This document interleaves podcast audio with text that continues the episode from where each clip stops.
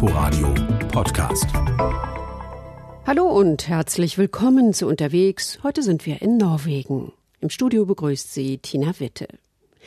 Ja, es gibt sie in Norwegen tatsächlich. Kleine Buchten mit Sandstränden, wo im Hochsommer die Wassertemperatur durchaus auf 20 Grad und mehr steigen kann. Wo? Im Südosten des Landes, am Oslo Fjord und an der norwegischen Riviera. Zumindest die Einheimischen verbringen dort im Sommer gerne das Wochenende oder sogar die gesamten Ferien. Denn die Region eignet sich nicht nur für einen Strand- und Badeurlaub, es gibt im Südosten Norwegens viel Interessantes zu entdecken, angefangen in der Hauptstadt Oslo mit ihrem imposanten Rathaus. Rolf Fröhling war dort. 49 Glocken erklingen vom Osloer Rathaus. Immer zur vollen Stunde, immer eine andere Melodie. Das monumentale Bauwerk am Hafen ist gleichermaßen Wahrzeichen der Stadt und der norwegischen Unabhängigkeit. Der gewaltige Backsteinbau von 1950 mit seinen beiden mächtigen Türmen wirkt von außen etwas protzig und abweisend, aber die Osloer sind stolz darauf, meint Stadtführerin Katharina Klavenes. Man muss sich ja vorstellen, Norwegen war ja sehr lange ein Land, was sich immer wieder in unterschiedlichen Unionen befunden hat. Und es zeugt im Grunde zum ersten Mal von einem gewissen Selbstbewusstsein, dass man so ein großes Gebäude hier hinstellt. Sympathisch ist absolut, dass man ja nicht elitär dabei gedacht hat, sondern das ist quasi die gute Stube Oslos, wie man es immer wieder bezeichnet hat. Und diese gute Stube erlebt alljährlich ein besonderes Highlight. Dann sind die Augen der ganzen Welt auf Oslo gerichtet bei der feierlichen Verleihung des Friedensnobelpreises. Jedes Jahr am 10. Dezember und das ist der Todestag von Alfred Nobel, der ja den Preis gestiftet hat. Und das findet hier in dieser großen Eingangshalle statt. Da werden Stühle aufgestellt und wirklich international renommierte Persönlichkeiten kommen hierher und dann wird der Preis hier verliehen. Immer anwesend bei diesem weltpolitischen Ereignis ist der norwegische König. Gemälde von ihm und seiner Familie hängen in einer Galerie im ersten Stock des Rathauses. Harald V. und seine Gemahlin Königin Sonja sind beliebt beim norwegischen Volk. Um sie vielleicht mal live zu erleben, machen wir uns auf den Weg zum königlichen Schloss. Es liegt am oberen Ende von Oslos Prachtstraße der Karl-Johanns-Gate. Sie ist besonders an Wochenenden sehr belebt. Nicht weit vom Schloss entfernt kommen wir am Nationaltheater vorbei mit dem Denkmal von Henrik Ibsen. Er ist Norwegens bedeutendster Dramatiker. Zitate von ihm sind in das Straßenpflaster eingraviert. Hier steht jetzt zum Beispiel Det som du er, vær fullt og helt og ikke stykkevis og delt. Und das heißt, wenn ich das jetzt richtig verstehe, das, was du bist, sei dies voll und ganz und nicht ähm, teilweise oder in Stücken. Apropos Stücken, wissen Sie aus welchem Stück das stammt? Ja, steht das hier nicht irgendwo? Von Brand. Das Stück heißt Brand. Auf ein Schauspiel ganz anderer Art warten unterdessen Dutzende von Menschen auf dem Schlossplatz. Täglich um halb zwei ist dort die Wachablösung zu beobachten. Bis es soweit ist, machen die Leute Selfies mit den jungen Gardisten, die vor dem Schlosstor stramm stehen. Anders als etwa am Buckingham Palast in London lächeln die Osloer Wachsoldaten bereitwillig in die Kameras und beantworten sogar neugierige Fragen. Is it a dream for a young Norwegian? Oh, no. of the guard, no? no, I don't think so. uh, it's, uh, it's kind of boring. it's very hot in the summer. But it's, uh, it's okay. Oh nein, sagt er, es ist kein Traum für einen jungen Norweger, Mitglied der königlichen Garde zu sein. Zu langweilig eben und ziemlich heiß im Sommer, aber trotzdem ganz okay. Have you seen the king walk by? Yeah, yeah, many times. It's cool. Und den König hat er auch schon gesehen. Das war cool. Dann ertönt eine Fanfare und eine schwarze Limousine mit abgedunkelten Scheiben rollt durch das Tor. War er das, der König? Wir werden es leider nie erfahren. Dafür beginnt auf die Minute pünktlich die Wachablösung. Die einen marschieren auf, die anderen marschieren ab. Auch unser auskunftsfreudiger junger Gardist hat endlich Feierabend und kommt aus der Hitze raus. Wir marschieren indessen weiter zum neuen Opernhaus. Katharina Klavenes ist im Hauptberuf Opernsängerin und hat schon deshalb eine ganz besondere Beziehung zu dem futuristischen Bauwerk. Das ist nicht nur ein Opernhaus, wo man Oper, Konzert und Ballett spielt, sondern es ist ein offenes Gebäude, wo sich jeder willkommen fühlen soll. Man kann ins Foyer hineingehen jeden Tag. Das Dach ist rund um die Uhr geöffnet. Man kann da oben spazieren gehen und das hat man kein zweites Mal irgendwo auf der Welt.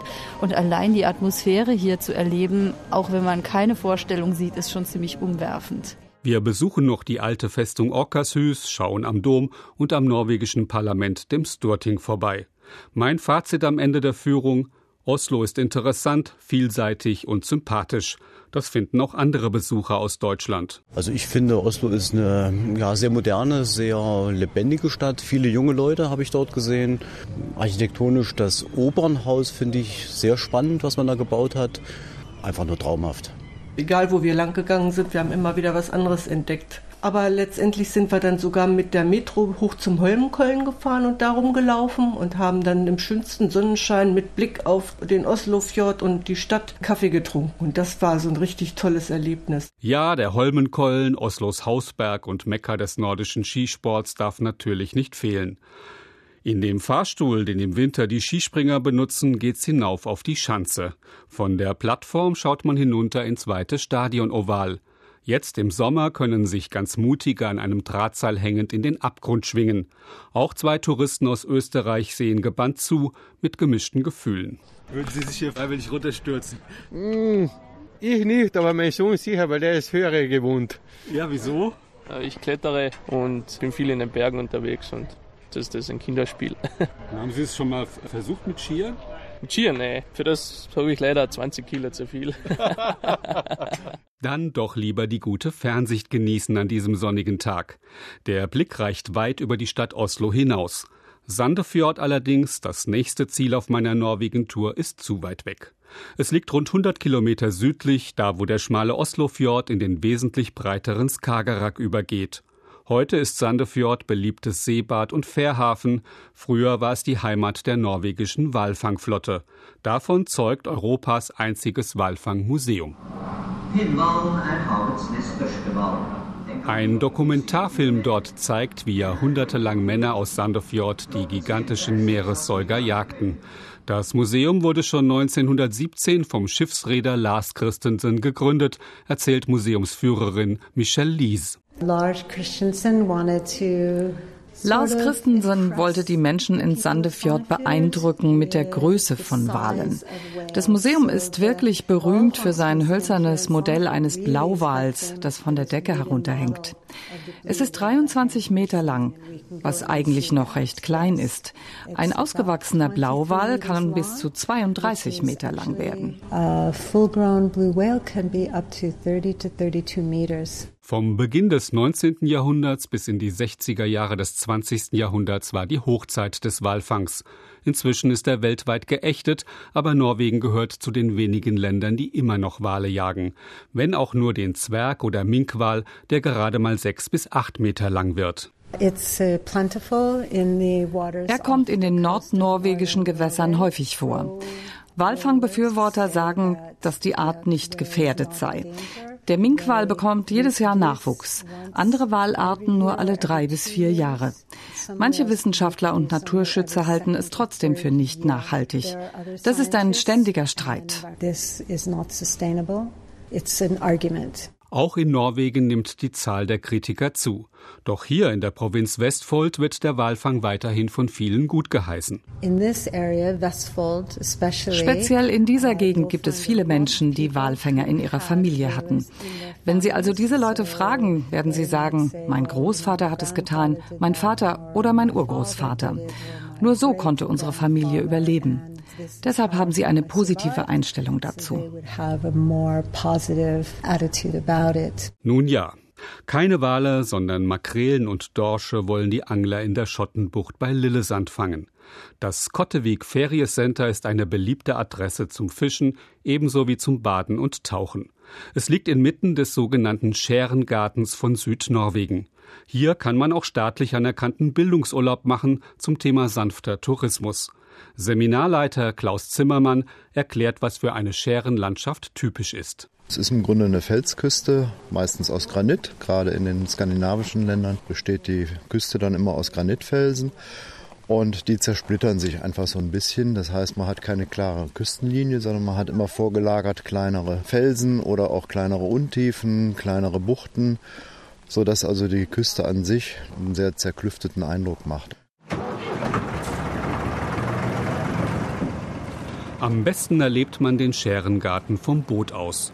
Und so machen wir eine kleine Tour zu einer der vielen Felseninseln vor der Küste. Nur wenige sind noch bewohnt und auch das meist nur im Sommer. Auf Ramsöja treffen wir Orsbjörn Mudal. Der alte Fischer ist hier aufgewachsen, kommt aber inzwischen nur noch zum Hummerfang herüber. Er zeigt uns den kleinen Strand, den die Insulaner selbstironisch Copacabana nennen, und sein Elternhaus, die ehemalige Schule. Der Lehrer lebte nicht hier auf der Insel. Er kam vom Festland. Er musste rudern und es gab oft starke Strömungen, gegen die er ankämpfen musste. Deshalb stiegen die Schüler aufs Dach und hielten Ausschau nach dem Lehrer. Schafft er es heute? Wenn nicht, hatten sie schulfrei. So, if you don't, Friday. Viele der Bewohner von Ramsöja verdienten ihren Lebensunterhalt als Lotsen. Bevor es Leuchttürme und Bojen gab, war die Seefahrt durch die Untiefen des Scherengartens eine gefährliche Sache. Nicht nur für die Schiffsbesatzungen, auch für die Lotsen selbst. Wenn Schiffe einen Lotsen brauchten, war es meistens wegen schlechten Wetters. Und oft ist das Lotsenboot untergegangen mit der gesamten Mannschaft. 1829 haben drei Lotsen ihr Leben verloren, als sie versuchten, einem Schiff in Seenot zu helfen. Ihre Boote waren offen und liefen bei schwerer See schnell voll Wasser. Erst später bekamen die Boote ein Deck. Das war eine große Verbesserung. Ohne Deck, aber bei schönstem Wetter und ruhiger See setzen wir unsere Bootstour fort. Wir kreuzen durch das Labyrinth von kleinen Inseln, manche von ihnen mit weiß oder rot lackierten Holzhäusern. Eine Norwegen-Kulisse wie gemalt und ganz nach dem Geschmack der Bildungsurlauber. Traumhaft. Ganz hervorragend. Brillant. Sehr gut. Die bunt angestrichenen Holzhäuser sind typisch für Norwegen. Auf dem Land noch allgegenwärtig, in den Städten allerdings rar geworden. Denn oft fielen sie verheerenden Brandkatastrophen zum Opfer. In Christiansand, der Hafenstadt am südlichsten Zipfel Norwegens, blieb zumindest ein Teil des Zentrums verschont und die traditionelle Holzbauweise erhalten. Die meisten Häuser sind weiß. Stadtführerin Anne von Zernichow erklärt das so. Ich glaube, das hat mit Wasser und See und äh, diese freundliche weiße Farbe an den Häusern. Weil wenn man höher in den Gebirgen kommt, hm.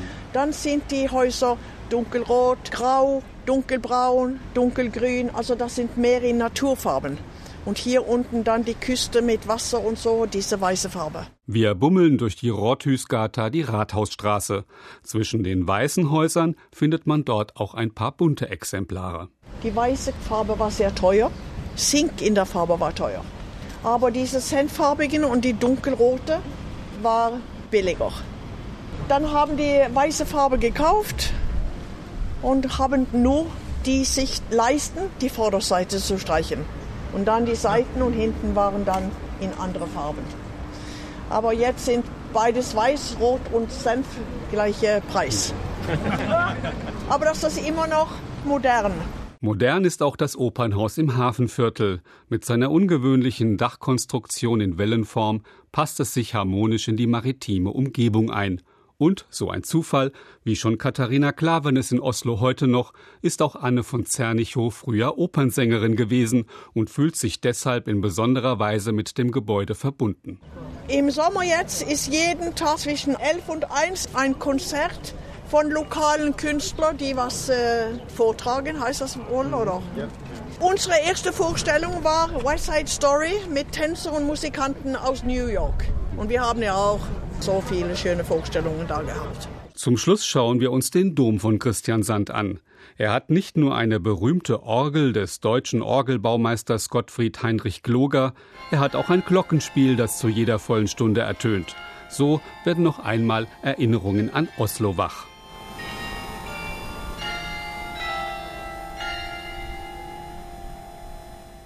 Rolf Röhling über seine Reise im Südosten Norwegens. Sie können diese Sendung auch als Podcast abonnieren oder nachhören auf inforadio.de slash unterwegs. Danke fürs Zuhören. Am Mikrofon verabschiedet sich Tina Witte. Inforadio Podcast.